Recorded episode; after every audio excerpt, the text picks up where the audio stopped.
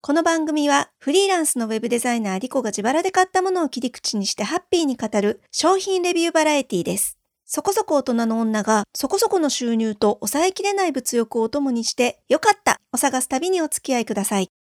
ということで参りましょう。今日のよかった。美味しいドライフルーツで口も心も幸せになった。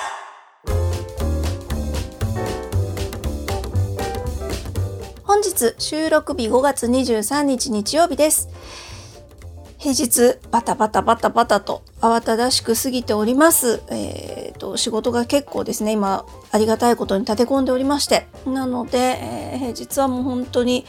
なんかこう心の落ち着く暇もなくあっという間に過ぎ去って、そして土日休めるかなと思いきややっぱり来週に向けていろんな仕込みをしなきゃいけなかったりで、結局あんまりね、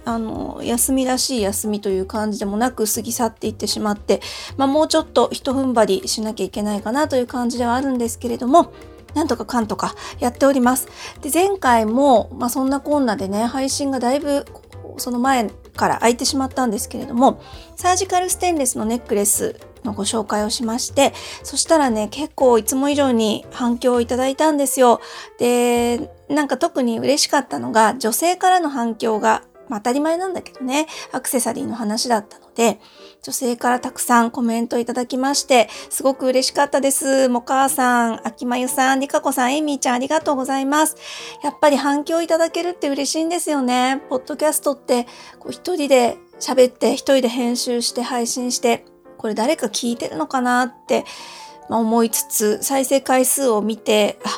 誰かが聞いてくれてるって思うしかないんですけれども、生の声をやはりコメントで届けていただけるとすごく励みになります。あとですね、公式サイト作りましたっていうお話を前回の配信でしたんですけれども、公式サイトを見ていただけましたか？よかった-探し.com、 探しのしはSHI ですね。よかった-探し.com、 こちら公式サイト作りましたので、もしご興味あれば、お時間あれば覗いてみてください。過去回なんかがすごく聞きやすくなってます。あとゲストが出てくださった回も聞きやすくなってますね。見つけやすくなってるので、ぜひぜひご覧いただければと思います。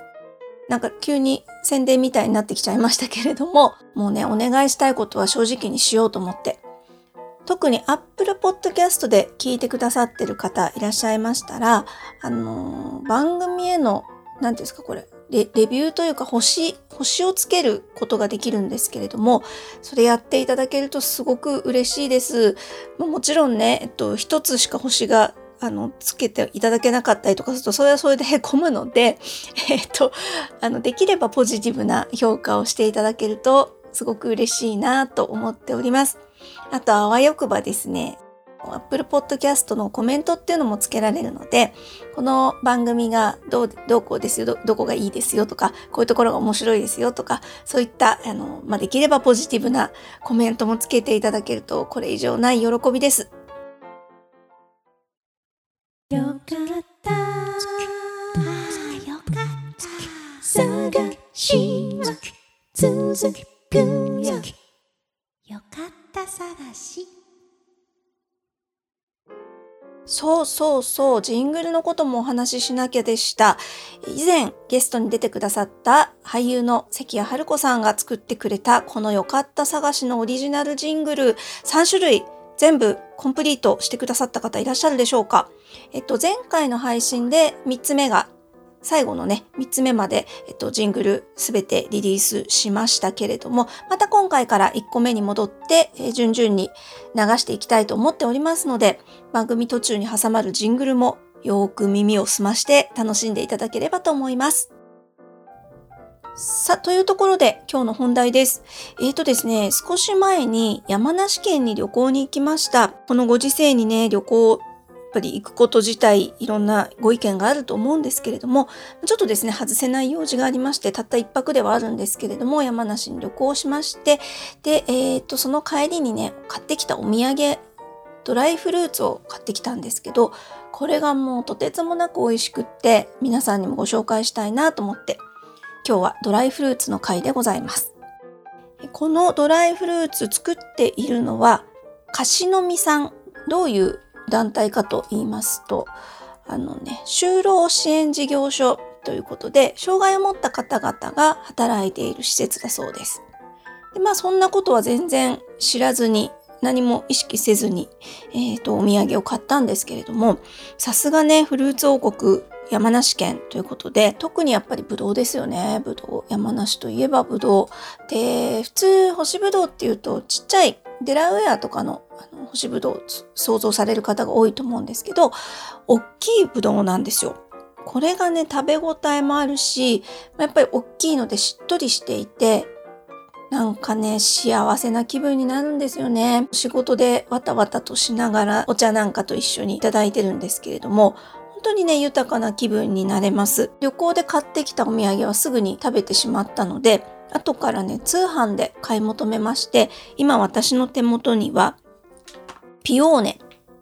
そして藤みのり、それからシャインマスカット、あと巨峰。で、ついでに柿も買っちゃいました。いずれにしても素晴らしい風味。フレッシュなんだけど、やっぱり凝縮されてますので、なんかね、得した気分になりますね。もともとのフルーツの美味しさが何倍にもなって詰まっているというようなお味です。なんかすごく健康をもらうような、元気をもらうような味だなと思ってます。って言いながら今なんかどんどん私喋ってるうちに声がハスキーになってしまってますけれども、これそうですよね。平日ずっと喋って、さらにお休みの日までやらなくていいのに喋るっていうね、そんなハードに喉を酷使しているんですけれども、でもこの喉もドライフルーツにかなり救われてるなーっていう感じがしています。でね、カシノミさんのドライフルーツはブドウ以外にも先ほどお話しした柿でしょ、あとね、キウイだったり、リンゴ、梨、イチジク、柚子、みかん。今のところホームページ見るとその辺が載ってますかね。もしかしたら時期になると桃とかも出てくるんじゃないかなと思います。ほとんどが山梨県産なんですけれども、一部他県の商品もあったりするんですけれども、いずれにしても全部国産っていうところに多分こだわりを持っていらっしゃるようですね。で、フルーツだけただただフルーツを純粋に干したものもあれば、チョコがけになってるものとか、お砂糖がかけてあるものとか、あとね、クラッシュゼリーなんかも作ってたり、あとフルーツ茶、ケーキなんかもありますね。すごく商品バリエーションが豊かなので、これちょっとしたギフトなんかにもいいんじゃないかなと思います。ふるさと納税もやってるのかな。ぶどうはデラウェア以外全種類私手元に買って食べてみましたが、やっぱりシャインマスカットすごいですね。香りがね、干してあってもやっぱりちょっと他と違います。どれが美味しくてどれがまずいとかいうことではなく、シャインマスカットはやっぱ華やかな香りの立ち方みたいなのがピカイチかなと思いますね。まだ実は柿はいただいていないので、この後楽しみに開けようかなと思ってます。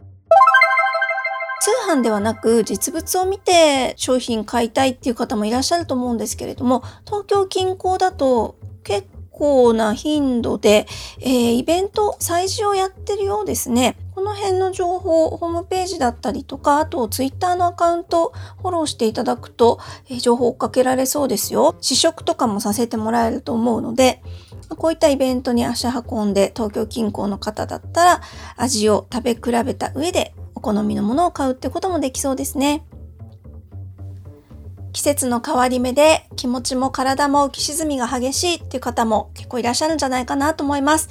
一緒に頑張っていきましょう。こういう時こそ美味しいものを食べて自分にご褒美あげながら頑張っていきたいですよね。皆さんからのご意見、ご感想をお待ちしております。よかった探しの公式サイト、またはツイッターのリプライでもお待ちしております。どしどしお寄せください。では、また次にお耳にかかる時までごきげんよう。